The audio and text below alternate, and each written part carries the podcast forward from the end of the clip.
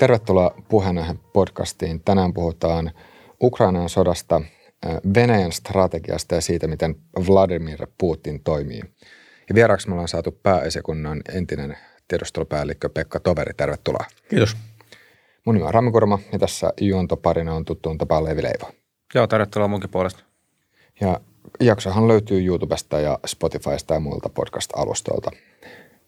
Ja nyt voitaisiin tässä jakson alussa mennä pikkasen historiassa taaksepäin siihen aikaan, kun Putin valittiin presidentiksi, niin voisi itse asiassa ihan tehdä lyhyen katsauksen vielä siitä, että miten tämä tapahtui.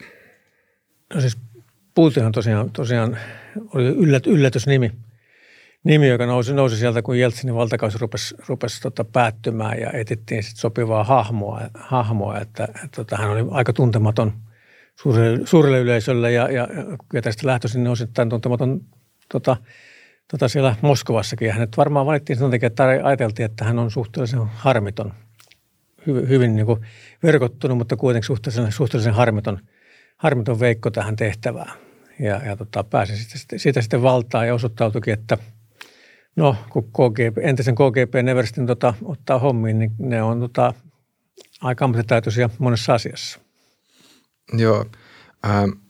Miten lännen mielikuva noin muuten on sitten Putinista muuttunut tässä vuosien varrella? Ja voiko sanoa, että onko tällä hetkellä Putinista jonkinnäköinen persoonallisuusprofiili sitten olemassa? No ensinnäkin kyllähän se niin kuin aika alussa nähtiin aika positiivisena vaihtoehtona, että kun Jeltsin oli toki demokraatti, mutta aika ronskiotteinen ja viinaan menevä ja aika älähteleväinen, niin Putin tuntui varmaan paljon enemmän samalta vähän virkamiesmäiseltä, mutta kuitenkin tasapainoiselta tolkun ihmiseltä.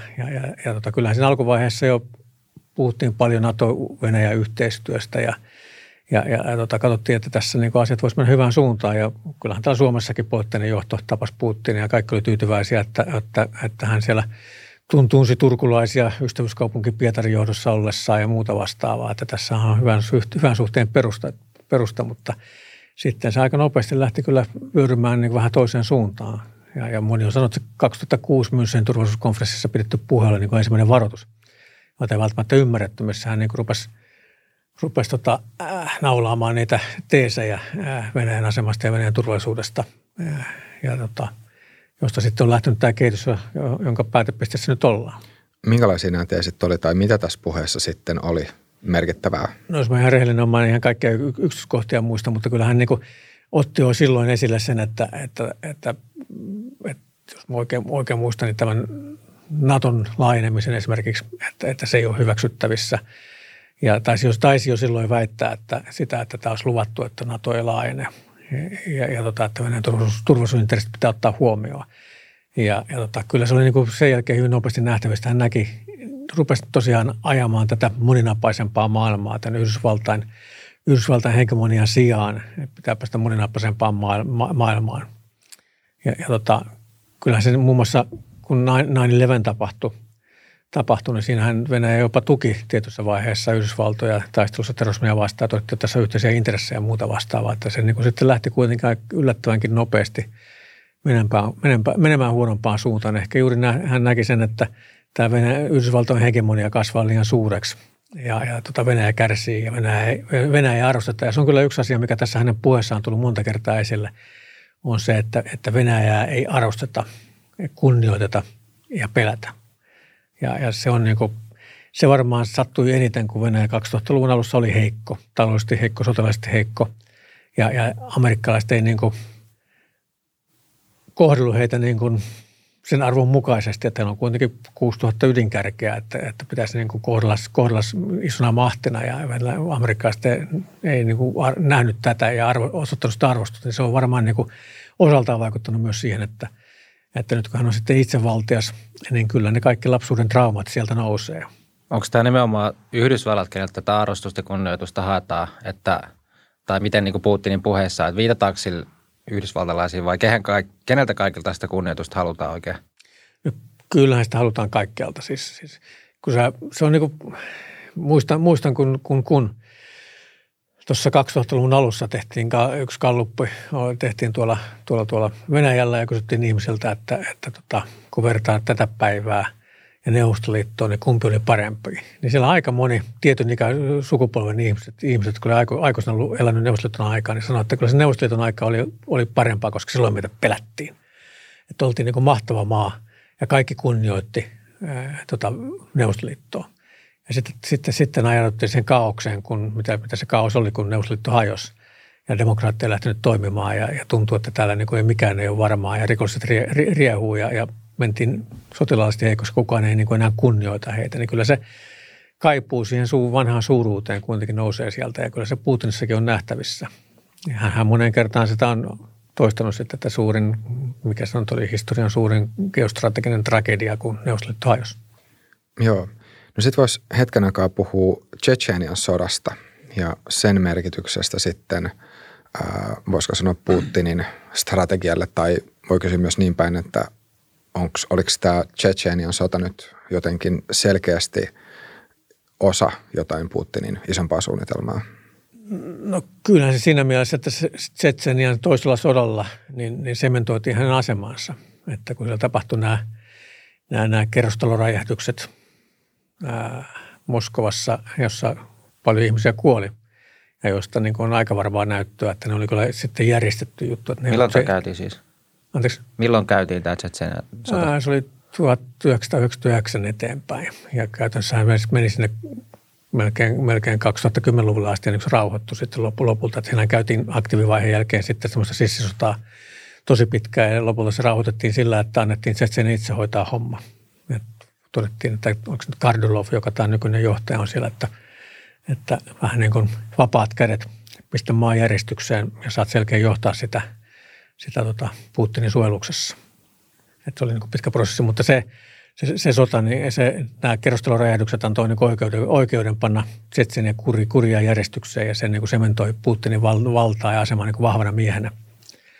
Ja ehkä siitä sitten jäi se oppi hänelle, että voimalla näitä asioita saa. Joo, no sitten voisi mennä Tšetšenian sodasta eteenpäin, että mitä muita tämmöisiä sotilaallisia konflikteja sitten Venäjän historiaan tai nimenomaan Putinin historiaan sitten on tullut, tai Putinin historiassa on? No kyllähän siinä yksi aika ratkaiseva on ollut tämä Georgian sota 2008, jonka täytyy sanoa, että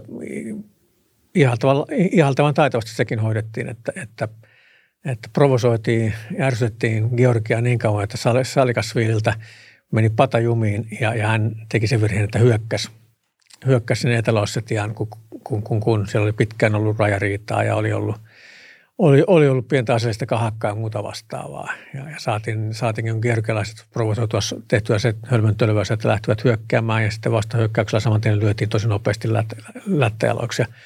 Ja se,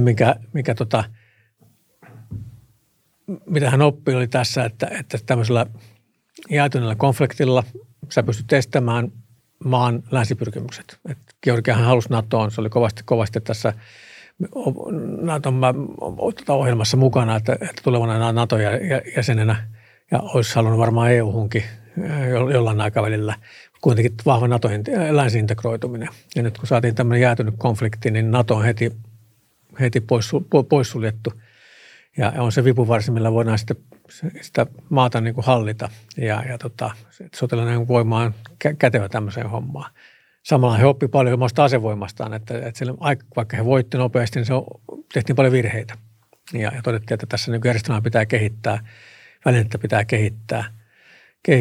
kehittää merkittävästi. No sitten tietenkin tuli Krimi, sen jälkeen alkanut se Donbassin sota, joka nyt on jatkunut 8 vuotta. Ja sitten siinä välissä käytiin sitten Syyria. Ja joka kerta, tämä on niin kuin sarja onnistumisia Venäjälle. Että toi Krimihän oli äärimmäisen taitavasti hoidettu homma. Tietenkin aika helppo B, koska valtaosa Krimillä asuvasta väestöstä oli kuitenkin venäläisiä. Ja siellä oli Venäjällä iso tukikohta. Ja sinne sijoitutut Ukrainan armeijan joukot, jotka oli aika paljon mietitty semmoisella venäläisellä tai venäläismielisellä porukalla, jolloin ne ei lähtenyt vastarintaan. Mutta kuitenkin äärimmäisen taitava kaappaus. Ja sitten taas sama juttu, että Krimi on otettu, aloitetaan sota tuolla Donbassissa, jolla saadaan Ukraina jatkuva sotatila, jolloin siitä ei koskaan tule NATO-jäsentä niin kauan, kun se käy sotaa, koska NATO ei ota sotaa käyvää maata jäsenekseen enää tuolla tavalla. Ja se EU-integraatiokin iski siihen ja hänen niin kuin se koko näki, että Putinilla niin kuin usko omiin kykyihin kasvoi koko ajan, koska lännen reaktiot on aina oli heikkoja. Eikäks kauhea kauhistus, nyt hyökkästä Georgiaa, voi, pitäisikö tehdä jotain, no ei tässä nyt mitään. Nyt otitte Krimin, törkeitä, tuli vähän sanktioita, mutta kuitenkin äärimmäisen, varsin lieviä sanktioita, että nyt kauhean paljon niiden kanssa pystyy elämään.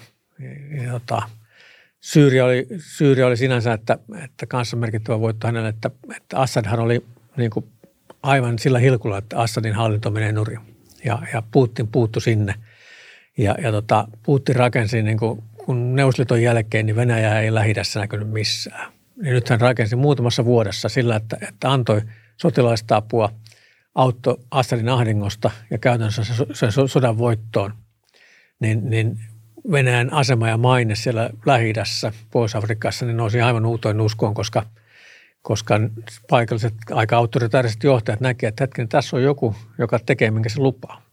Kun taas länsi, niin aina esimerkiksi alkaa puhumaan ihmisoikeuksista ja demokraattisista vaaleista ja muista vastaavista, jotka ei tietenkään, jos olet autoritaarinen johtaja, niin se ei kauheasti kiinnosta, mutta Venäjä ei kysy näiden perään. Se toteaa, että me annetaan teille sotilaista apua ja pidetään teidät vallassa, ja se tapahtuu. Sen niin kuin heidän maineensa siellä on ja asemansa vahvistunut merkittävästi. Näkisikö sä, että onko länsi tehnyt virheitä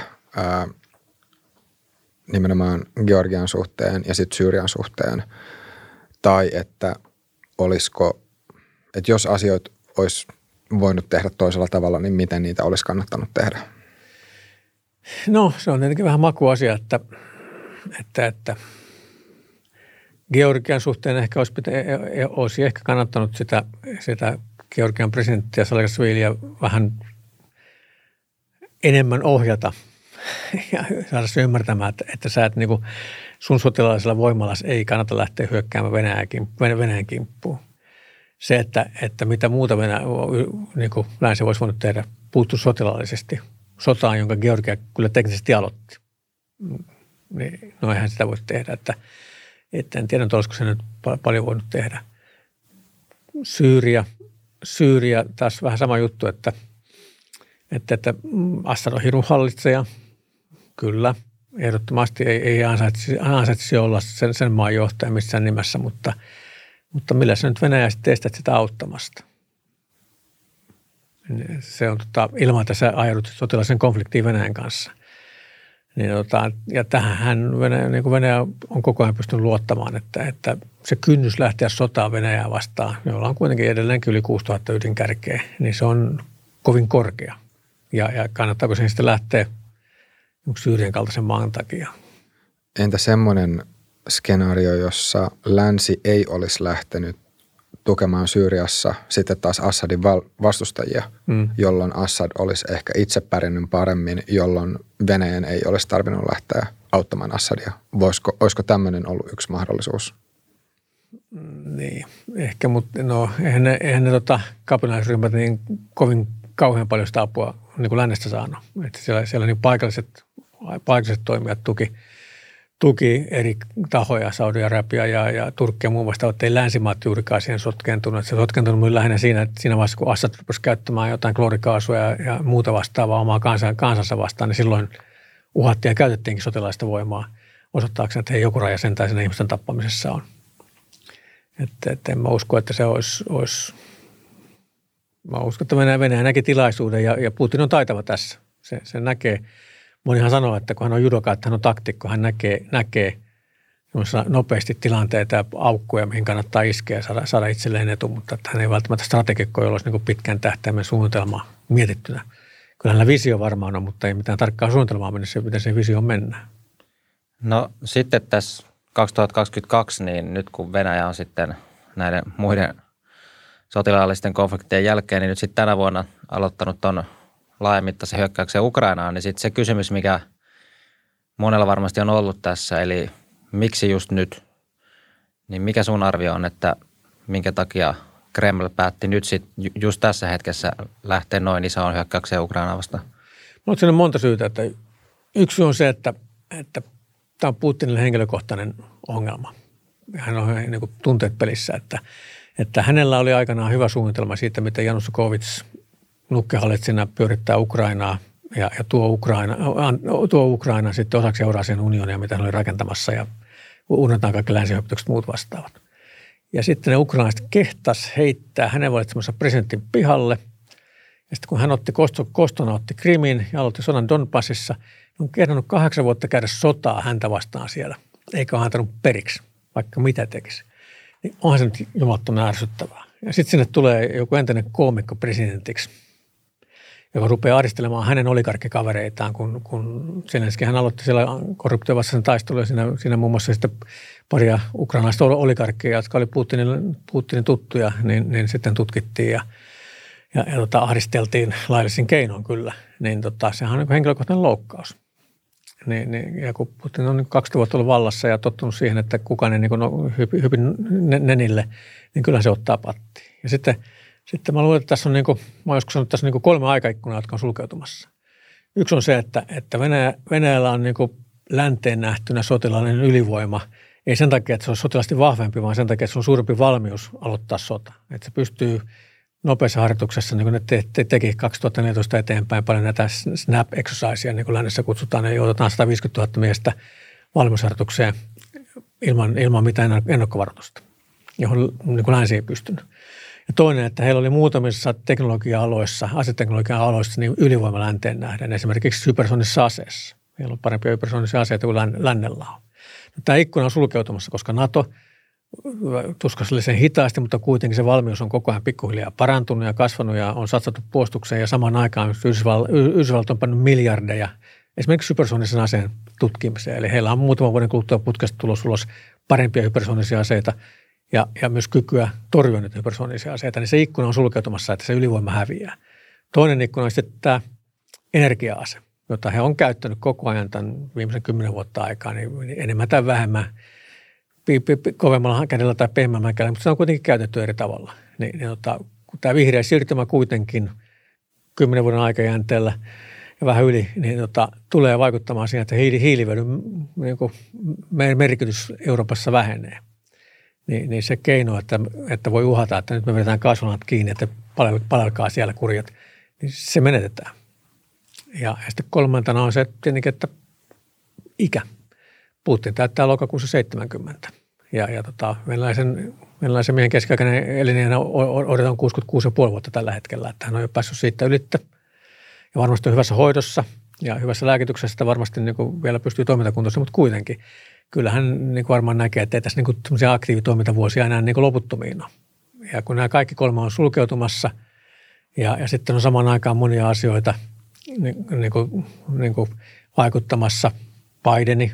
Varmaan se ajateltiin, että Biden on heikko presidentti, kun hänen kannatuksensa on heikko ja on sisäpoliittisia ongelmia, välivaalit tulossa ja länsi on hajanainen ja ehkä sen ajateltiin, että tässä nyt on sopiva aika. Että ei kannata odottaa ensi vuotta tai seuraavaa vuotta, kun nämä kaikki koronapaineetkin menee ohitte. Ei kannata jäädä odottaa, vaan nyt olisi aika ratkaista tämä asia. Ehkä nämä kaikki yhdessä vaikuttavat siihen. Mikä merkitys on sillä, että Yhdysvallat lähti vetäytymään Afganistanista? No kyllä mä luulen, että silläkin on siinä taas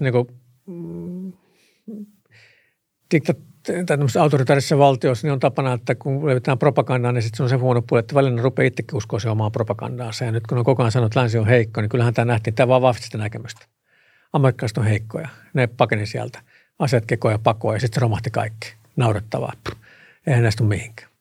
Ja niin kuin näkyy tässä Ukrainan hyökkäyksessä, että kun on suuvaadossa kerrottu, kuinka ukrainalaiset on heikkoja ja surkeita ja natseja ja kaikkea muuta vastaavaa, ja niistä ei ole mihinkään eikä ne pärjää tosi sotilaita vastaan, niin sitten on lähdetty tekemään tilannearvio tältä pohjalta ja lähdetty hyökkäyksiä ja todettu, että no ei ollutkaan ihan niin heikkoja kuin luultiin. Biden muistaakseni ennen tätä kun Venäjä sitten hyökkäsi Ukrainaan, niin sanoi, että mikäli sinne jää Yhdysvaltain kansalaisia, niin Yhdysvallat ei tule sitä auttamaan niitä pois. Eli sitten niin amerikkalaiset on siellä vähän oman onnensa nojassa. Minkä merkitys tällä lausunnolla oli? Kyllä sekin varmaan vähän niin kuin, että no niin, tässä nyt nähtiin. Että kun Venäjä uhoaa, että hän on missä tahansa, koska tahansa, milloin tahansa, niin lähtee omien kansalaistensa tai venäläisten avuksi, halusin sitä tai ei, niin Biden pesee käsiään, että tulkaa pois, muuten me ei auteta teitä. Niin kyllä se nähdään niin kuin, supervallalta heikkoinen merkkinä. Olisiko semmoinen tilanne voinut olla mahdollinen, jossa ennen kuin Venäjä hyökkää, niin olisi tullut useista länsimaista joukkoja esimerkiksi Kieviin? Kyllähän se olisi, kynnystä nostunut varmasti, mutta mistä ne länsimaiset joukot olisi sen saatu? Ennen kuin, kun tämä on niin täysin selvä, NATO suojelee NATO-jäseniä, piste. Ei kukaan ole valmis lähtemään niin NATO-maista Venäjän kanssa sotaan niin kuin NATOn rajojen ulkopuolella.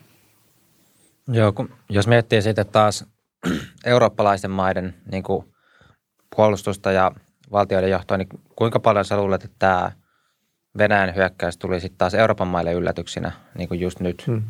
Ja kuinka paljon tämä oli ehkä semmoista, että vaikka ei nyt julkisuudessa puhuttu ehkä niin aktiivisesti, niin sitten siellä johtotasolla tämä oli niin kuin jotenkuten tiedossa, että tämmöinen mahdollisuus on koko ajan olemassa. Kyllä mä luulen, että tiedostulla antoi aika tarkkaa kuvaa koko ajan, että mitä tässä tulee tapahtumaan, hyvin suurelta näköisellä tapahtumaan. Mutta totta kai länsimaissa, kun se sotaan lähteminen ei ole niin helppoa ja sitä halutaan välttää viimeiseen asti, niin varmaan haluttiin toivoa, että se vaan pelaa. Ja jos mä ihan rehellinen olen, niin kyllä mäkin kuvittelin, että se vaan pelaa sitä painepeliä, escalate to de-escalate, että mitä se on Venäjän paljon tehnyt, että nostetaan jännitettä rajalla ja sitten lasketaan ja sitten nostetaan taas ja pelataan sitä hermopeliä. Niin kyllä mä koko ajan ajattelen, että se vaan pelaa tätä, koska siinä hyökkäyksessä ei mitään järkeä. Toisaalta mä aina yritin muistuttaa itteni siitä että ei diktaattorit ajattele niin kuin tavalliset ihmiset. Eikä Putin varsinkaan ajattele niin kuin me ajatellaan. Se, mikä meistä on ihan hullua, niin hänen omasta mielestään se voi olla ihan looginen ja järkevä juttu. Niin, ja kyllä se jälleen kerran sitten tämä koko prosessi, kun kaikki Euroopan maiden johtajat kävi siellä yksi toisensa kanssa pyytämässä Putinilta, että tällainen hyökkää ja näin, niin varmaan se vahvisti sitä kuvaa, että nämä on heikkoja. Nämä ei saa niin kuin riveä järjestykseen, että tämä menee ihan helposti. Joo, itse asiassa tuossa nostit yhden mielenkiintoisen jutun esille just siitä, että Putinia on kutsuttu hulluksi. Ja sitten voi sanoa, että mediassa aika paljon on myös spekuloitu sitä, että mikä ohjaa Putinin toimintaa, että onko hän tämmöinen määrätietoinen ja kuitenkin sisäisesti johdonmukainen autoritäärinen johtaja vai onko se tämmöistä niin kuin täysin, voisiko sanoa sekopäistä ja kaoottista toimintaa, niin mitä sä itse arvioisit, että mikä ohjaa Putinin tapaa toimia ja onko siellä joitain tiettyjä lainalaisuuksia ja onko se semmoista, joka jollain tavalla olisi kuitenkin ennustettavaa? Joo, jotenkin täytyy sanoa, että mä en ole niin kuin välttämättä tämän maan paras Putin-asiantuntija, mutta jotenkin kun on seurannut sitä uraa, on tullut sellainen kuva, että hän on ehkä vähän itsekin yllättynyt omasta menestyksestään. Ja se käyttäytyminen on muuttunut vuosien varrella. Että niin kuin silloin alussa hän oli paljon yhteistyöhaluisempi lännen kanssa.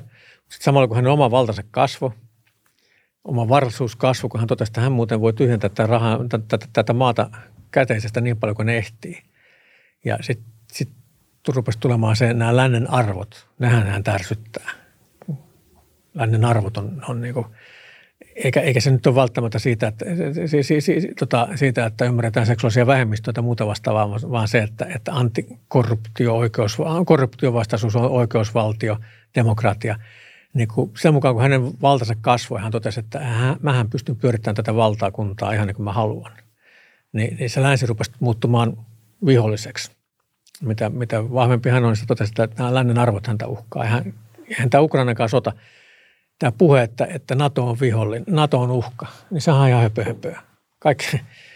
Kyllä Putin hyvin tietää, että ei NATO mikään sotilainen uhkaa. Jälleen kerran 30 maan liittoma, joka juuri pystyy päättämään yhteistä puolustuksesta, niin hyökkäisi ydinasevaltion kimppuun, jolloin 6000 ydinkärkeä, josta 2000 on operatiivisesti käyttövalmiina melkein. Niin se on ihan absurdia tapahtumaa. Mitä sillä Venäjällä on, mitä edes kiinnostaisi. Mutta sitä narratiivia on syötetty kansalle sen takia, että se ulkoinen uhka on se, minkä takia hän voi olla vallassa. Peruste sille, minkä takia ihmisten vapauksia pitää karsia, minkä takia sisäistä turvallisuutta pitää kehittää, olla tiukka ote, että ei tule värivallankumousta muuta vastaavaa. Niin se on niin kuin ihan keksitty juttu ja nämä viimeaikaiset tapahtumatkin kuvaa sitä, että Venäjä keskitti 75% maavoimistaan niistä operatiivisista joukoistaan Ukrainan rajalle. Tyhjensi Norjan vastaisen raja, tyhjensi Baltian vastaisen raja.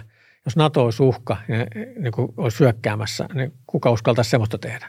Ei tietenkään kukaan. Eli se osoittaa, että Ukrainan mahdollinen NATO-jäsenyys olisi ongelma sen takia, ei sen takia, että tulisi NATO-joukkoa ja Ukraina ei tulisi, ei olisi tullut, vaan se, että siinä olisi tullut nämä demokraattiset arvot, korruption vastaisuus ja kaikki muu. Ja selkeä, kun se olisi tullut Ukrainaan, sitten 150 miljoonaa venäläistä rupeaa kysymään, että jos 40 miljoonaa Ukrainasta voi saada nämä jutut slaaviveljet, niin miksi me ei tätä voida saada? Sehän siinä tämä uhka oli.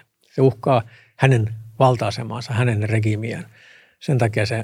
Sen takia tässä sodassa ollaan. Ja tämä hänen toimintansa, niin se on niin kuin, kun hän on tämä viimeinen, voisi sanoa 8 vuotta erityisesti, mutta voi lähteä jo sitten Georgian sodasta eteenpäin. Niin hän on menestynyt kaikissa tempuissa. Hän on todennut, että jos olet kova, käytät voimaa, olet häikäilemätön, niin sillä pääsee tavoitteisiin. Länsi antaa aina periksi. Joo, kieltämättä toi toiminta tavallaan kyllä osoittaa sen, että ei voi pitää NATOa uhkana, koska niin kuin vaikka itsekin yrittää välillä niin kuin tehdä semmoista ajatusleikkiä, että no jos mä nyt oikeasti olisin se niin kuin siellä Kremlissä, niin miltä se näyttäisi niin kuin sieltä päin, mutta kieltämättä toi just mitä sä toit tuossa esiin, että jos näkisi NATOn uhkana, niin miksi tyhjentäisi NATOn rajat sitten joukoista, että. Niin ja voiko se jotenkin tiivistää, että tai olisiko sun mielestä tämä mielekäs tapa ajatella, että Putinin toimintaa ohjaa se, mikä vahvistaa tai vähintäänkin ylläpitää Putinin omaa valtaa? Kyllä, hyvin pitkälle. Ja niin kuin silloin alussa hänellä oli varmaan halu niin kuin vahvistaa sitä valtaansa. Toimenpiteitä tehtiin sen takia, ei kerätä sitä omaisuutta. Ja nyt sitten, kun hänellä on omaista on niin paljon, että hän ei ikinä sitä voi käyttää.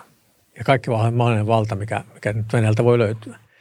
Niin kyllä siinä niin kuin sitten loppuvaiheessa ruvennut tulemaan tämä tämmöinen aatteellinen Venäjän suuruus. Että hän haluaa jäädä historiaan suurena venäläisenä johtajana, joka on palauttanut melkein Neuvostoliiton rajat. Että tämä on tullut niin kuin sitten viime vuosina tämä, että nyt on tämä suurempi päämäärä. Hän haluaa selvästi jäädä historiaan merkittävänä venäläisenä johtajana, että niin kuin sanottu, jos on 200 miljardia rahaa piilossa eri puolilla maailmaa, niin se rahan kerääminen ei ole enää hauskaa. Pitää keksiä jotain muuta. Joo. No nyt voitaisiin mennä sitten tähän ajankohtaiseen tilanteeseen, eli Ukrainan sotaan. Yksi semmoinen vielä, minkä voisi itse asiassa kysyä tästä sodan aloittamisesta, minkä muistan, että jotkut on nostanut esiin, että jos katsoo esimerkiksi Georgian sotaa, niin menikö nyt niin, että se aloitettiin 8.8.2008. Nyt kans tässä tämä hyökkäys, oliko se silleen, että se alkoi 22. päivä helmikuuta vuonna 2022. Että jotain tämmöistä numerologiaa. Ja sitten mun mielestä oli myös joku yhteys olympialaisiin kanssa ollut aikaisemmin, että mä en muista, oliko se sen Krimin suhteen. Heti Sotsin olympialaisten jälkeen niin iskettiin. Mutta onko näissä, että voiko sanoa, että onko nämä sattumia vai onko näillä myös jonkunnäköinen merkitys? No mä en ole kyllä koskaan kuullut, että Putin olisi mikään erikoinen numerologi ja niin uskonnollinen, että astrologi kertoisi, että tässä on hyvä numerosarja hyökkää tällöin. Ja mä uskon, että se on enemmän ihan sattumaa, että näin on vaan käynyt. Varsinkin kun se Georgian sota, niin georgialaisethan sen aloitti sen yhteenoton. Eli se ei ollut niin kuin Putinin päätettävissä, koska sota alkaa, vaikka siinä oli varauduttu. Niin ei se kuitenkaan hänen päätettävissään ollut. Joo. No, mutta nyt voisi mennä siis tähän nykyhetkeen Ukrainan sotaan, niin sun näkökulmasta minkälaisia skenaarioita tässä on?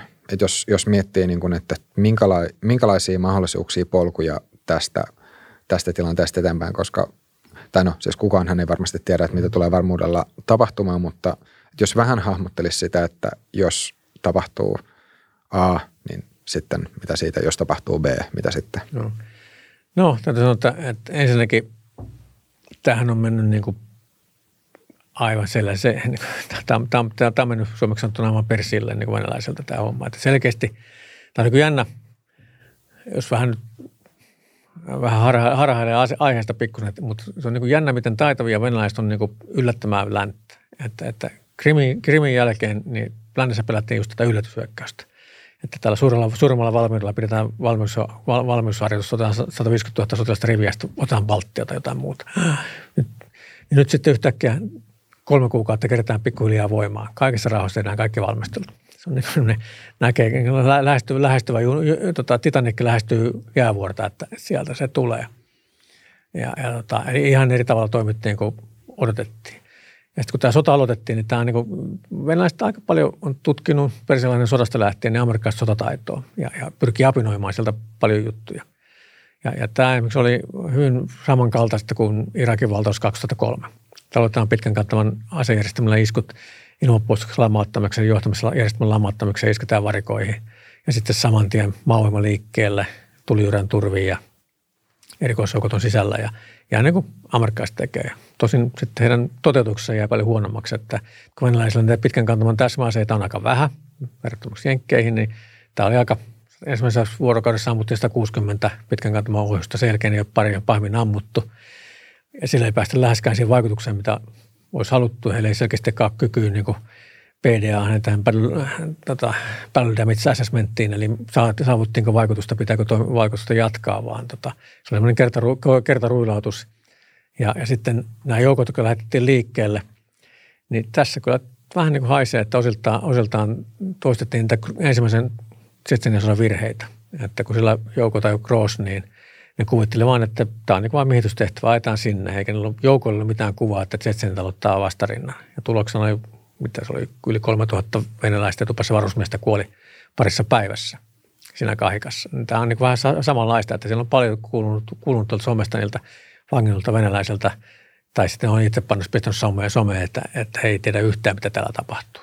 Että tulta tuli vastaan. Ja kaikissa sotilaisessa toiminnassa niin peruste on se, että ekaksi pitää olla se poliittinen tehtävä, poliittinen tahto, mitä tästä operaatiota halutaan. Ja sen perusteella sitten annetaan sotilaille tehtävät. Kun sotilaat sitten arvioi, miten tämä temppu tehdään, niin arvioi, mikä se vastustaja on, mihin se vastustaja kykenee ja niin edespäin. Ja tässä oli selkeästi arvioitu, tai tuntuu siltä, että oli arvioitu, että ukrainalaiset ei ole mihinkään. Että kun tankit tulee, ne pakenee.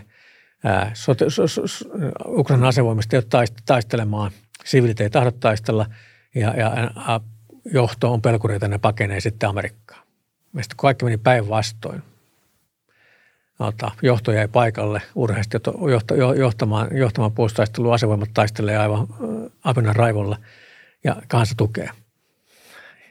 Ja nyt ollaan niin kuin tässä, että en tiedä mikä heidän aikataulunsa on, mutta perinteisesti tämmöisessä, kun suurvalta lähtee hyökkäämään ja valtaa maata, niin ajatus on aina se, että tämä on niin kuin nopea räväkkä operaatio. Ei tule poliittisia paineita mistään ulkopuolelta ja tappiot pysyy pieninä. Niin tuskinpa se nyt se tarkoitus oli, että tässä 4 päivää on tapeltu eikä päästy vielä edes Kiovaan. Että aikataulut on varmasti ehkä siellä etelässä on päästy suurin piirtein aikataulussa etenemään, mutta pohjoisessa ja idässä, Harkovassa ja Kiovan suunnassa varsinkin, niin aikataulut on mennyt ihan päin seiniä. Ja nyt ollaan sitten tässä tilanteessa. Ja se toinen järkytys oli se, että miten länsi kokosi rivinsä. Se on ollut varmasti niin kuin mittava järkytys heille, että kaikki on nyt rivissä. Jopa Unkari ja Unkarin johtajahan on hyvä Putinin parhaita kavereita. Niin jopa Unkari totesi, että joo, Swifti poikki vaan, Swiftistä pihalle. Kypros, venäläiset varmaan omistaa puolet siitä saaresta, silti Kypros ilmoitti, että joo, Swiftiin vaan. Ja italialaiset, jonka talous kärsii tästä todellakin, nekin lähti mukaan. Saksa ilmoittaa melkein tuplaamassa sotilasbudjettinsa ja antamassa aseita Ukrainalle. Ei varmaan painaisessaankaan voinut kuvitella, että tämmöisiä käy. Ja nyt ne vaikutukset, mikä sinne iskee talouteen, että Moskovan pörssi on kiinni, kun ne ei uskalla avata sitä, kun ne tietää, että mitä tapahtuu, kun se avataan. Ja heillä on 600 miljardin euron kansallinen hätävarasto, vai miksi sitten olkaa reservivarasto, vai mä en muista millä nimellä sitä kutsutaan. Se oli mullekin yllätys, täytyy sanoa, että 400 miljardia siitä rahasta on lännessä joukkovelkakirjoina ja muina vastaavina, ja nyt kun länsi pisti pakotteet päälle, ne pystyisi käyttämään sitä. Se on, että eihän ne olisi näin tyhmästi toiminut, että kun se loput 200 miljardia on kullassa ja Kiinaan sijoitettu, niin jos olisi olettanut, että länsi koko rivinsä, niin kyllähän ne rahat olisi jossain muualla. Ruplan korko taisi nousta 9,5% nyt 20% tänään. Että. Joo, miten tästä eteenpäin sitten? Ihan nopea välikysymys vielä, niin voisiko sanoa, että tässä suhteessa sitten Putin teki virhearvioon? Kyllä, ehdottomasti. Niin kuin sanottu, että ei ollut järkeä lähteä sotaan ja hän teki sen virheen. Ja nyt lännellä on maali ja keinot, millä vaikuttaa. Se aseapua työnnetään tosiaan Ukrainalle, niin kuin sanottu, että ennen tätä 8 vuotta käytiin sotaa lännen kanssa ja lännellä ei ole mitään keinoja vastata siihen muuta kuin valittaa, että älkää nyt vittikö hyökätä Kyperiä ja jättäkää nyt Suomen rauhaa. Ja nyt heillä on keinot. Voi iskeä pakotteella Venäjän talouden ihan kippuraan ja he voi työntää aseita Ukrainaan, niin että ukrainalaiset hoitaa uhrautumisen ja tappamisen ja Venäjä vuotaa verta. Tämän voisi myös vielä kysyä, että kuinka paljon nyt lännestä on sitten viety aseita Ukrainaan? Onko pystyykö siitä jotain semmoista suuruusluokkaa antamaan? Siis en mä osaa sanoa sitä kokonaissummaa, mutta puhutaan niin kuin varmaan kaiken kaikkiaan 100 miljoonista kohta miljardeista, kun siellä on siis aika mittavia satoja panssaritorotajouksia, tuhansia kertasinkoja ja kaikkea muuta. Nyt puhutaan, että vanhat Varsovan maat antaa MiG-hävittäjänsäkin sinne ja niin edespäin. Kyllä puhutaan aika mittavista materiaalivirroista. Millä tavalla näitä materiaaleja sitten tällä hetkellä viedään Ukrainaan? No eikä ne lentämällä pääosa ja sitten maanteitsekin myös, varsinkin Puolasta, niin sieltä materiaalia siirretään. Tosiaan, että miten tästä sitten Venäjä pääsee irti. Nythän tänään on neuvotteluita käyty.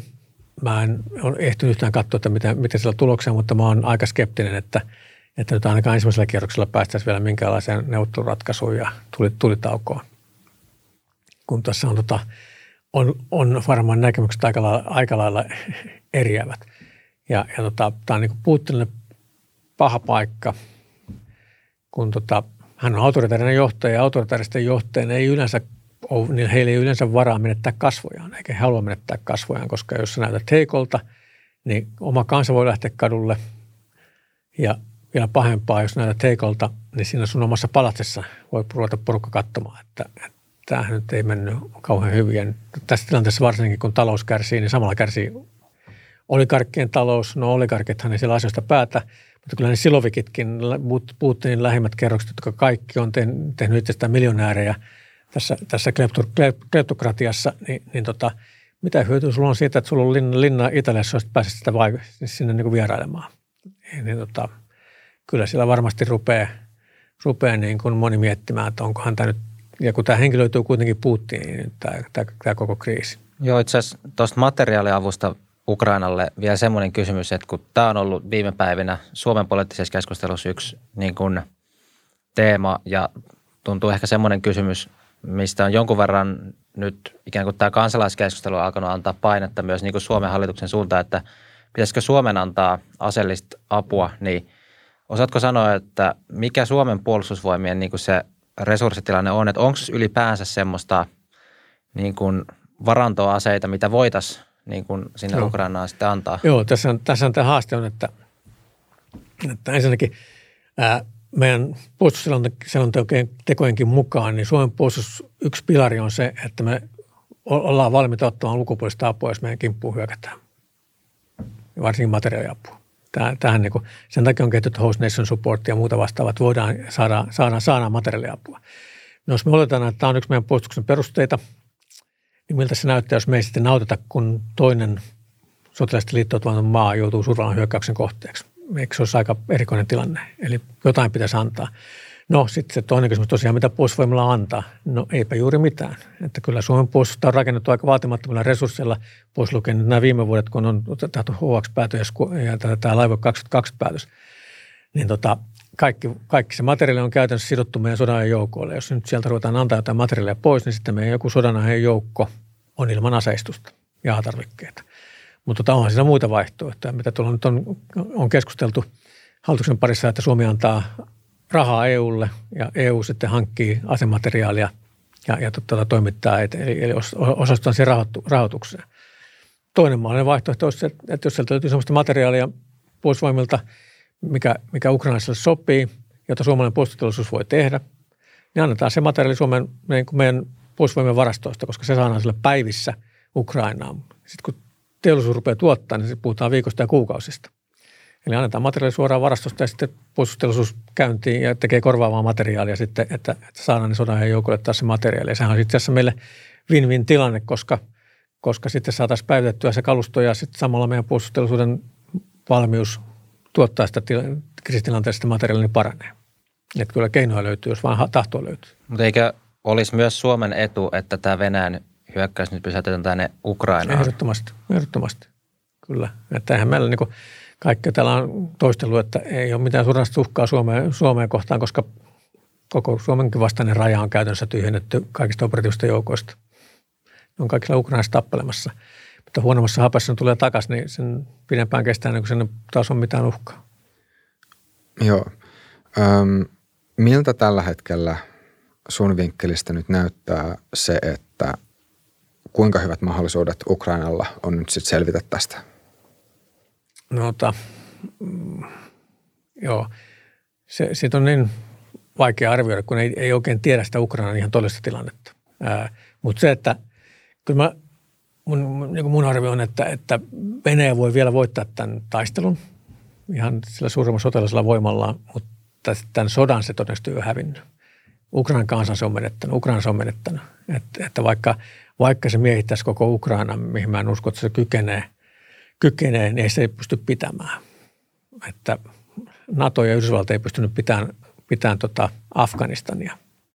Niin tuolla on 40 miljoonaa ihmistä, joista miljoonat, niin pääosa vihaa venäläisiä, seuraat kolmas sukupolvea. Niin et se pysty sellaista valtiota pitämään, vaikka he saisivat Kiovan haltuunsa ja pantua joku nukkehallituksen sinne, niin ei sillä nukkehallituksella ole mitään edellytyksiä johtaa sitä maata enää. Se raja on mun mielestä menty ohi. Tämä on niin kuin, tämä on niin kuin todellinen talvisota toisinto, täytyy sanoa.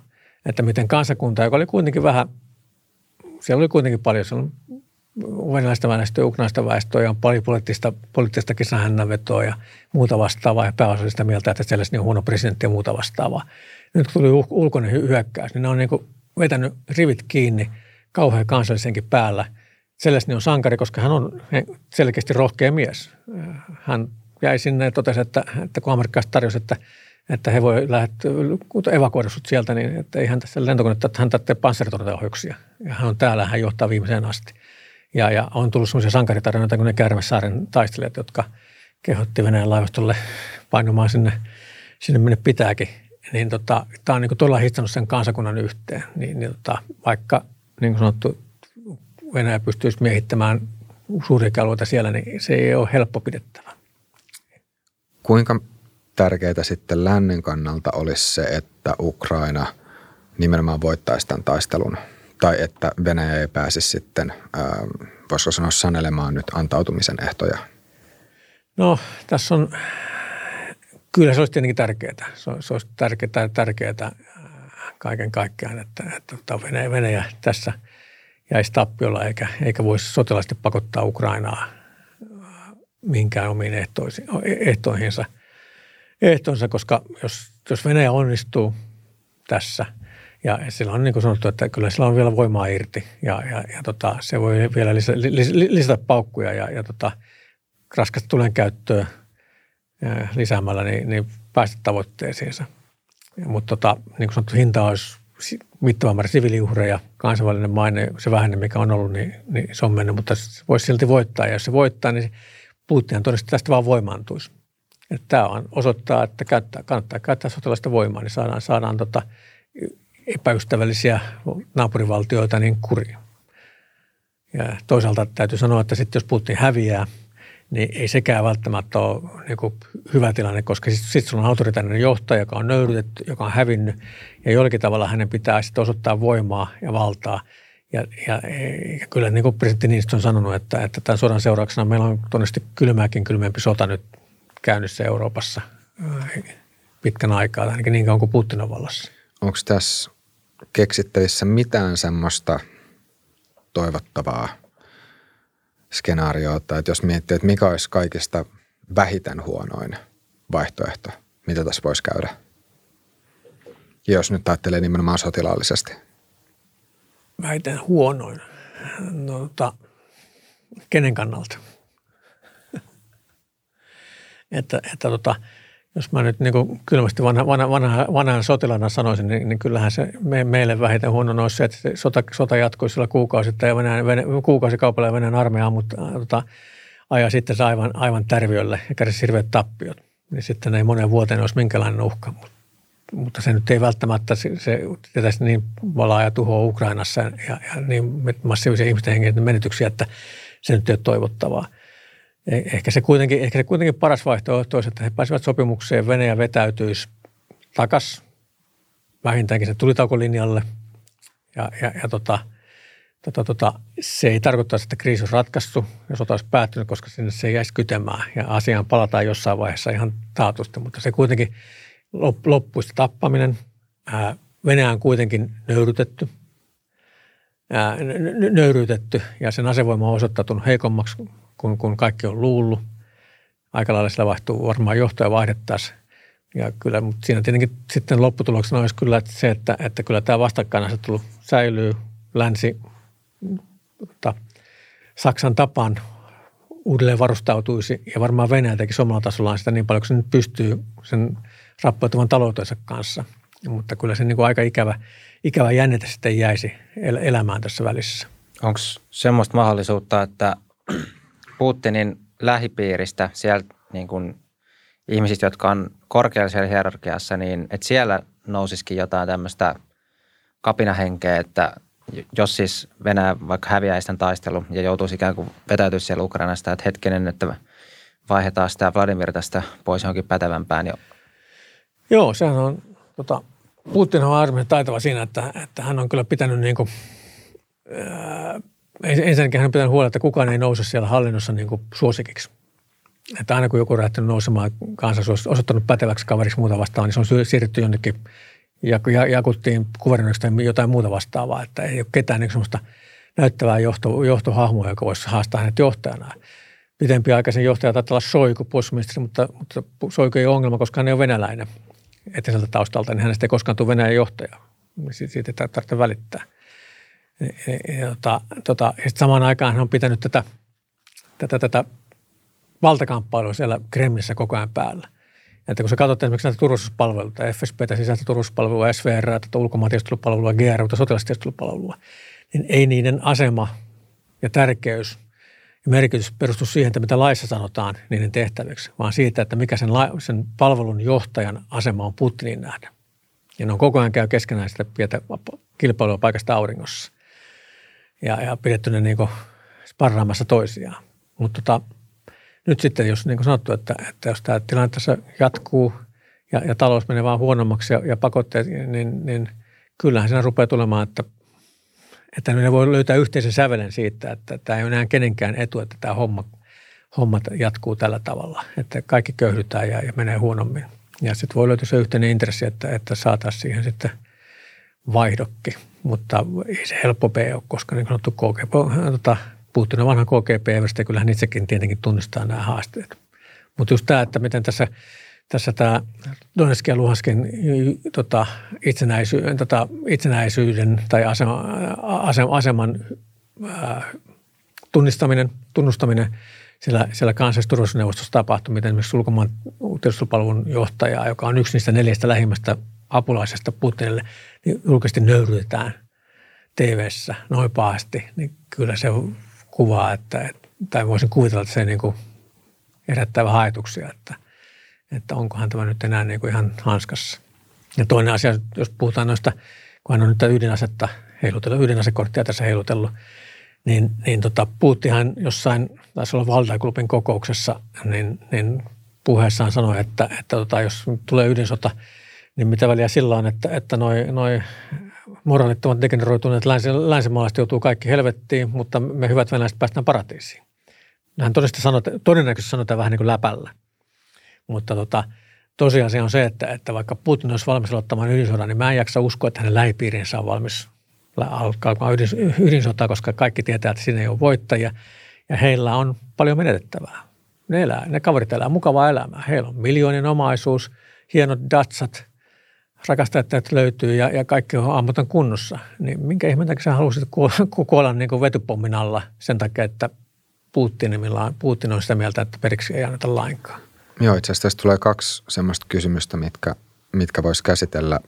Eli ihan ekana se, että miten sä hahmotat niitä tiettyjä peliteoreettisia lainalaisuuksia, mitä sitten ydinaseiden käyttöön ja sitten niillä uhkailuun liittyy. Ja jatkokysymykseksi se, että jos Putin saisi päähänsä määrätä tämmöisen ydinaseiskun, olkoonkin niin, että se olisi alkuun tämmöinen strateginen jonnekin harvaan asutulle alueelle, missä niin kuin ei seuraus mitään massiivisia siviiliuhreja, niin minkälainen tämä komentopolku olisi? Joo. No mä kaksi asiaa, että ensinnäkin mä en ole P-teoria asiantuntija paremmasta päästä, en sitä huonommasta päästä välttämättä. Ja toinen, että se tarkka komentoketju, miten se Venäjällä menee, niin se on tietenkin salaista tietoa, että ei sitä tarkkaa kuvaa, mutta voi tietenkin tietää, mitä Amerikassa menee, niin suurin piirtein jotain kuvaa siitä on, mutta kyllähän niin kuin ydinaseessa venäläistä jakaa ydinaseet, tai heillä on kolme pelotetta, niin kuin he sanoo, miten he rakentaa. On strateginen ydinasepelote, on taktinen ydinasepelote ja sitten on konventionaalinen pelote, joka tarkoittaa just näitä pitkän kantaman asejärjestelmiä, mitä ne kehittää, kalibria, iskanderoijuksia ja muuta vastaavia. Tarkoittaa, että sulla on semmoinen sotilainen voima, että sä voit satuttaa vihollista niin paljon, että se ei uskalla aloittaa sun kanssa. No, käytännössä ei kuitenkaan olemassa taktista ydinasetta. Jokainen ydinase on strateginen, siis sen käyttö. Se strateginen taktinen viittaa sen kantamaan ja sen tuhovaikutukseen. Strategisella isompi, taktisella pienempi. Mutta kyllähän taktinenkin ydinase, koska jos ensimmäistä kertaa toisen maailmansodan Hiroshiman ja Nagasakin jälkeen sä käytät ydinasetta sotilaisesti toista maata vastaan, niin sehän on strategisen kokoluokan juttu, ja se on strateginen päätös, että se ammutaan, jos semmoista tehtäisiin. Sen ydinaseessa on se huono puoli, että se on niin hyvä pelotteluväline, mutta sitä ei voi oikein käyttää. Sen takia he rakentaa parhaan tätä konventionaalista pelotetta, kun he totesivat, että vaikka heillä on tuhansia taktisia ydinaseita, niin niitä nyt ei vaan voi saa käyttää ilman, että on se vaara, että tästä tulee sitten globaali ydinsota. Niin sen takia on kehitetty nämä Iskanderit ja kintsailit ja muut vastaavat, joilla sitten voidaan kurittaa toisia ilman, että joudutaan ydinsotaan. Ja se kynnyksen, sä just mainitsit tämän, että se ainoa kynnys, tai lähes ainoa kynnys siinä, että uhkaillaan sen käytöllä ja että ammut ihan oikeasti käytetään, on se tosiaan, että demonstroidaan sitä käyttöä. Että ammutaan se jonnekin korpeen ja sanotaan, että niin kuin näette, että meillä on se tässä ja se on käyttö valmiina ja seura tulee teidän pääkaupunkiin. Mutta niin kuin sanottu, että ja jos siinä komentoketjussa niin kuin sanottu, että se ei tosiaankaan ole mikään elokuvien traditionaalinen punainen nappi ja sitten lähtee oksista liikkeelle, vaan annetaan poliittinen käsky. Presidentti voi antaa käskyn sotilaalle, että nyt isketään tänne, jonka jälkeen sitten lähtee komentoketju ja se on monen kertaan varmennettu. Se viesti, kun se menee sinne sukellusveneeseen tai se menee sinne strategiselle pommittajalle, joka lähtee lentoon, tai se menee sinne ojussiloon jossain tuolla Siperiassa, niin monessa vaiheessa varmistetaan se, että se tulee oikealta henkilöltä. Silloin eri koodit tarkistetaan, että se on aina useampi ihminen mukana, niin että yksi hullu, esimerkiksi jossain ydin ojussiilossa, niin yksi hullu ei sitä saa laukastua, vaan siellä on aina useampi ihminen paikalla. Eli siinä ketjussa on paljon ihmisiä mukana. Mutta jos sitä ketjua halutaan katkaista, niin todennäköisesti pitäisi tehdä siellä yläpäässä, koska eihän ne kaverit siellä sukellusveneessä tai siellä ohjussiilossa, ne tiedä sitä kokonaistilannetta, mihin tämä perustuu. Ne vaan ajattelee, että okei, nyt meitä vastaan hyökätään ja me vastataan siihen. Mutta siellä yläpäässä sitten Moskovan yleiskuntatasolla ja siellä Kremlissä, missä päätös tehdään, niin jos se ketky halutaan pysäyttää, se pitää pysäyttää siellä. Sitten asevoimeen pitää todeta, että no jos ei nyt kuitenkaan. Joo, tässä tulee mieleen yksi historiallinen esimerkki siitä, milloin, ja nyt korjaa sitten, että menikö oikein, niin että Neuvostoliittoon tuli tämmöinen hälytys. Mm. Näytti siltä, että nyt Jenkeistä olisi tulossa sitten, mä en muista oliko se yksi vai useampikin ohjus. Ja siinä sitten se henkilö, joka oli ensimmäisenä reagoimassa tähän informaatioon, totesi, että nyt on parempi olla reagoimatta niin. ja näin. Joo, mä muistan, mä en enää muista kyseisen kaverin nimeä, mutta hän toki, että tässä oli 80-luvulla. Ja hän teki sen päätöksen, mutta hän on just niin, että hän oli siinä ennakkovaroitusketjussa, joka seuraa sitä uhkaa. Ja hän päätti, että tämä ei pistä tietoa eteenpäin. Että se oli niin kuin siinä ketjussa heikkous tässä tapauksessa on, että se oli omilla aivoilla ajatteleva kaveri, joka totesi, että tämä ei voi olla oikea hälys. Että ei päästy sen päätöksen tekoon, että ammutaanko niitä ohjuksia vai ei, koska se tieto ei mennyt eteenpäin. Tuo on tietysti eri asetelma verrattuna siihen, että tulee suora käsky tehdä sitten näin. Tämä nyt on siis täysin spekulatiivista ja toivottavasti tähän tilanteeseen ei missään vaiheessa mennä, mutta jos Kreml päättää, tai jos Putin päättäisi sitten käyttää jonkinnäköistä ydinasetta Ukrainassa, niin miten sun nähdäksesi lännen pitäisi reagoida siihen, tai sitten, että mikä olisi todennäköisin reaktio, minkä länsi sitten ottaisi siihen? Että vaatisiko se jotain selkeää reaktiota? No ensinnäkin Venäjän sotilasdoktriini, ydinasedoktriini ja Putinin ukaasimessa annetaan ohjeita, tai presidentin ukaasimessa annetaan ohjeita ydinaseen käytöstä, niin missään ei ole sellaista vaihtoehtoa. Ja niissä määritetään niin ne uhat ja ne tilanteet, joilla ydinasetta voidaan käyttää. Niin mikään niistä ei kyllä kuvaa sellaista tilannetta, että hyökättäisiin ei-ydinasevaltion kimppuun, joka ei ole sotilaisesti pystynyt uhkaamaan Venäjää. Mutta kun ne vetää nyt omalla alueellaan näköön niitä venäläisiä hyökkääjiä, niin voi sanoa, että ei, niin kuin, sieltä ei löydy selkärankaa sillä, tai tukea sillä, että nyt voitaisiin käyttää ydinasetta. Ja kyllä nyt mä oon ihan satavarma, että ensinnäkin Putin ei ole hullu. Jotkut ovat sanoneet, että eihän olisi tuossa asemassa, jos hän on hullu. Hänellä voi olla vähän takaumia ja hampaankolossa juttuja Ukrainaa ja länttä vastaan, mutta eihän nyt hullu ole. Ja kyllä hänkin ymmärtää, että jos hän ampuisi ydinaseen Ukrainaan, ydinasettamaan valtioon, joka ei millään tavalla pysty sotilaisesti uhkaamaan Venäjää vakavasti, niin Venäjä olisi selkeä semmoinen hylkiövaltio. Ei siihen kukaan rupeisi ampumaan ydinaseohjuksia Venäjää. Mutta sitten olisi täydellinen hylkiövaltio taloudellisesti, poliittisesti. Kukaan, todennäköisesti nämä aika tiukat kumppanitkin, Kiina ottaisi pitkän etäisyyden askeleen taaksepäin, ei haluaisi olla missään tekemissä sen jälkeen Venäjän kanssa. Jos niin levottomasti ruvetaan käyttäytymään ja ei se tapahdu. Siinä ei olisi mitään järkeä. Siis mä jo olen sanonut, että diktaattorit ei toimi niin kuin me, mutta siitä huolimatta ei siinä olisi niin kuin mitään järkeä ja tuossa vaiheessa mä uskon, että lähipiiri puuttuu siihen, koska se olisi, niin kuin, se olisi Venäjän meno sen jälkeen. Se saisi semmoiset taloudelliset reaktiot, että se ei enää ikinä toipuisi, mutta se menisi kyllä nurin. Joo. No sit voisi vielä käsitellä tähän loppuun sen, että mikä nyt on tämän Ukrainan sodan heijastusvaikutus suomalaiseen turvallisuuspolitiikkaan? No kyllähän se suurin heijastusvaikutus näyttäisi olevan, että tämä NATO-keskustelu on nyt noussut ylös. Että niin kuin presidentti totesi, että naamiot on tippunut, että viimeinenkin ihminen, joka on niin kuin jumpitellut, että kyllä Venäjän kanssa pitää olla keskustella ja on hyvä erityissuhde auttaa. Ei ole olemassa mitään Suomen ja Venäjän erityissuhdetta. Nyt pääosa ihmisistä, niin kuin poliitikostakin myöntää sen, että se erityissuhde on aina niin kauan, kun siitä on Venäjälle hyötyä. Jos Venäjä tarvitsee jotain, mitä Suomi haluaa antaa, se erityissuhde loppuu siihen kuin seinään. Ja tämä on muun muassa näissä turvatakuvaatimuksissa ja muissa vastauksissa, tämä on nähty. Meitä käsitellään ihan niin kuin muitakin länsimaita. Miten me sitä haetaan turvaa sitten Venäjältä?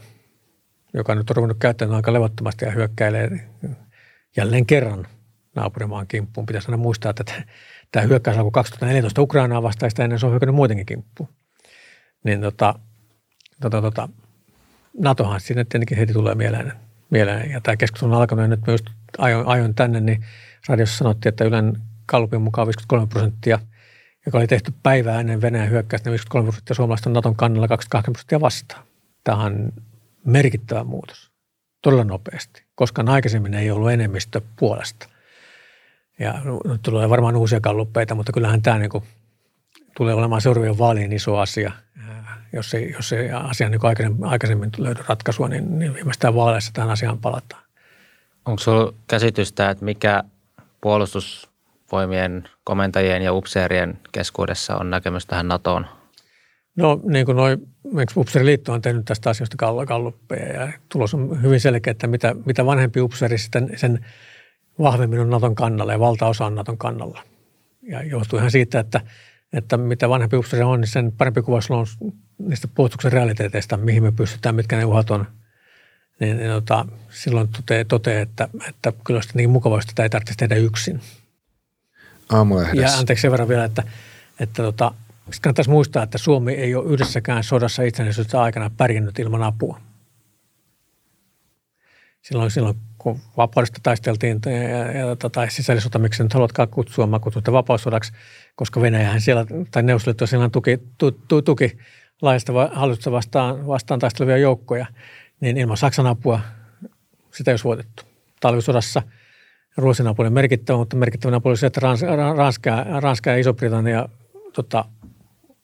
ilmoitti, että haluaa auttaa Suomeen. No ne ei todennäköisesti, ne metsästi Ruotsin rautamalmia ja muita etuja, mutta pelkkä se uhka, että joudutaan lännen kanssa kahinaan, kun tiedetään, että Saksa on nousussa, niin pakotti Stalinin rauhaa.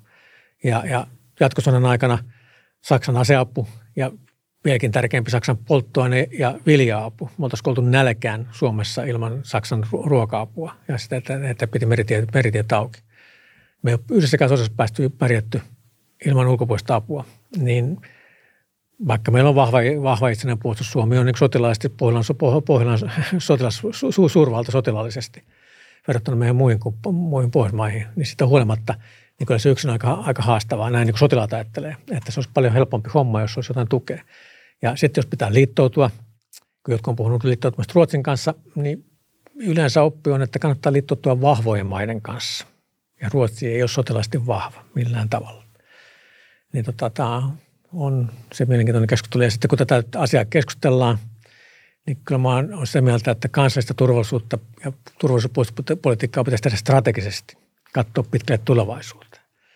Että vaikka tällä hetkellä ei ole suoraan sotilaista uhkaa Suomeen vastaan, niin voidaanko me odottaa 5 vuotta? No onko tilanne 5 vuoden kuluttua välttämättä yhteensä parempi? Voi olla pahempikin. Niin jossain vaiheessa vain pitää ottaa lusikkakaunisen käteen kädessä keskustella tehdä päätökset ja sitten pitkällä tähtäimellä laittaa turvallisuutta. Baltit ajattelee tätä asiaa 2 vuotta sitten paljon viisaammin. Ja ne on ihan turvallinen olo olla. NATO on osoittanut toimivuutensa. Se on aina yleinen väite, että no eihän NATO lähde sotimaan Baltian takia. Nyt sinne virtaa parhaillaan NATO-joukkoja osoittamaan sitä, että ja NATO on hyvin selkeästi sanonut Venäjälle, että joo, sodi Ukrainassa niin kuin haluatte, mutta heti kun hyökkäät NATO-maan kimppuun, niin sitten käy huonosti. Joo. Tämmöisen ajatukseen olen törmännyt, että nyt Ukraina lähti lähentymään länttä kohti ja oli, voi sanoa, että ukrainalaisille heräs ne ajatukset, että mitä jos liityttäisiin Euroopan unioniin ja ehkä sitten voitaisiin hakea NATOn jäsenyyttä ja tämä Venäjän hyökkäys oli yksi keino sitten estää tämä. No Ukraina ei ehtinyt liittyä NATOon ja nyt tässä nähdään lopputulos. Niin voisiko olla mahdollista, että jos Venäjä jotenkin alkaisi aistimaan, että nyt on lainausmerkeissä riski, että Suomi liittyy NATOon, niin pyrittäisiin sitten aiheuttamaan Suomen kanssa joku tämmöinen vastaava pieni jäätynyt konflikti, mikä sitten ehkäisisi sen, että Suomi pääsisi NATOon? Voisi olla mahdollista. Mä en usko, että Venäjällä on niin mitään intressejä hyökätä Suomeen. Johtuen lähinnä siitä, että Suomi on maanpuolustustahtoinen kansa, kauhean homogeeninen, kun eurooppalaisessa mittapuolessa me ollaan kauhean homogeeninen. Meillä on hyvä toimiva puolustusjärjestelmä ja siinä on nyt viime vuosina satsattukin paljon. Ja me on osoitettu, ja venäläistä aina katsoo historiaa, ja me on osoitettu historian aikana, että me ollaan valmiit taistelemaan tämän asian puolesta. Maasto on vaikea ja niin edespäin. Ei nyt välttämättä niin kuin haluta aloittaa sotaa Suomen kanssa, mutta halutaan kuitenkin, että Suomi taipuu tiettyihin poliittisiin päätöksiin. Ja varmaan käytetään kaikki mahdolliset keinot siihen, kaikki mahdolliset painostuskeinot siihen pääsemiseen, mutta kyllä niin kuin jälleen kerran venäläiset on osoittanut, että pystyy, ja Putin on osoittanut, että hän pystyy yllättämään lännen, ja hän on varsin häikäilemätön käyttämään ihan kaikkia mahdollisia likaisia temppuja päästäkseen tavoitteisiinsa, niin mikä ettei. Olisihan se yksi hyvä keino vaikeuttaa sitä tilannetta. Toisaalta kannattaa sitten muistaa, että jos mä oikein muistan, niin Naton peruskirjan artikla 10 mahdollistaa sen, että maa voidaan kutsua Naton jäseneksi ja sille voidaan antaa turvatakuut heti prosessin alussa. Eli ei tarvitse odottaa sitä lopullista hyväksymispäätöstä. Turvatakuut voidaan antaa, joten muuttaa tämän asian aika oleellisesti. Ja Suomen osalta, niin kuin monen kertaan, meillä on annettu ymmärtää, että Suomen ja Ruotsin osalta se prosessi olisi hyvin nopea johtuen siitä, että senhän takia nämä MEP-ohjelmat on niin pitkiä. Että kun sä puhut jostain vanhan Varsovan liiton maasta, missä ei ole niin 50 vuoteen oltu tehtyjä laillisia rehellisiä vaaleja, eikä ollut toimivaa oikeusvaltiota, eikä kauhea korruptio, niin näitähän asioita kytketään ja sitten kun täytän niin standardit, niin sitten voidaan katsoa liittymistä. Ja sitten selkeän alkaa tämä sotilainen integrointi, että on NATO-yhteen sopiva, niin että voidaan toimia yhdessä. Ja Suomella ja Ruotsilla nämä molemmat kaikki täyttyy. Me täytetään kaikki nämä demokraattisen valtion ja oikeusvaltion ja muut periaatteet. Ja meidän molempien asevoimat on niin integroitu, että paremmin integroitu kuin monessa NATO-maassa, jolloin niin se tekninen prosessi on hyvin nopea ja lyhyt. Joo, jotkuhan spekuloi jo, että olisiko tämä prosessi kulisseissa ja lähdössä liikkeelle, mutta no, aika näyttää sen. Mm. Joo, olisiko tässä loppuun vielä jotain semmoista oleellista, mikä sun mielestä olisi hyvä nostaa esille? Mun mielestä kannattaa edelleenkin muistaa, että tämä on Putinin sota. Ei tämä ole Venäjän sota. Tämä on Putinin sota Ukrainaa vastaan ja länttä vastaan, koska se liittyy siihen isompaan kamppailuun, se hänen visionsa siitä Neuvostoliiton etupiiristä ja sen takaisin ottamista niin paljon kuin mahdollista ja moninapaista maailmasta, missä Yhdysvallat häipyy pois Euroopasta ja tekee jotain muuta ja Venäjän suhteellinen painoarvo kasvaa. Tämä on osa sitä kamppailua, se on hänen kamppailu. Ei valtaosa Venäjästä ei todennäköisesti, toki niin kuin aina sodan alussa yleensä ihmiset tukee omaa johtoa ja voi olla tälläkin hetkellä suurempi osa venäläistä on sitä mieltä, että no, tämä on ihan oikeutettu sota, mutta se on jo nähty siellä, että siellä on paljon liikehdintää sotaa vastaan. 6 000 ihmistä on pidätetty mielenosoituksessa ja että sä lähdet osoittamaan mieltä Putinia vastaan tänä päivänä, niin sä oot tosi rohkea ihminen, koska sut voidaan heittää vankilaan herrat jos kuinka pitkäksi aikaa.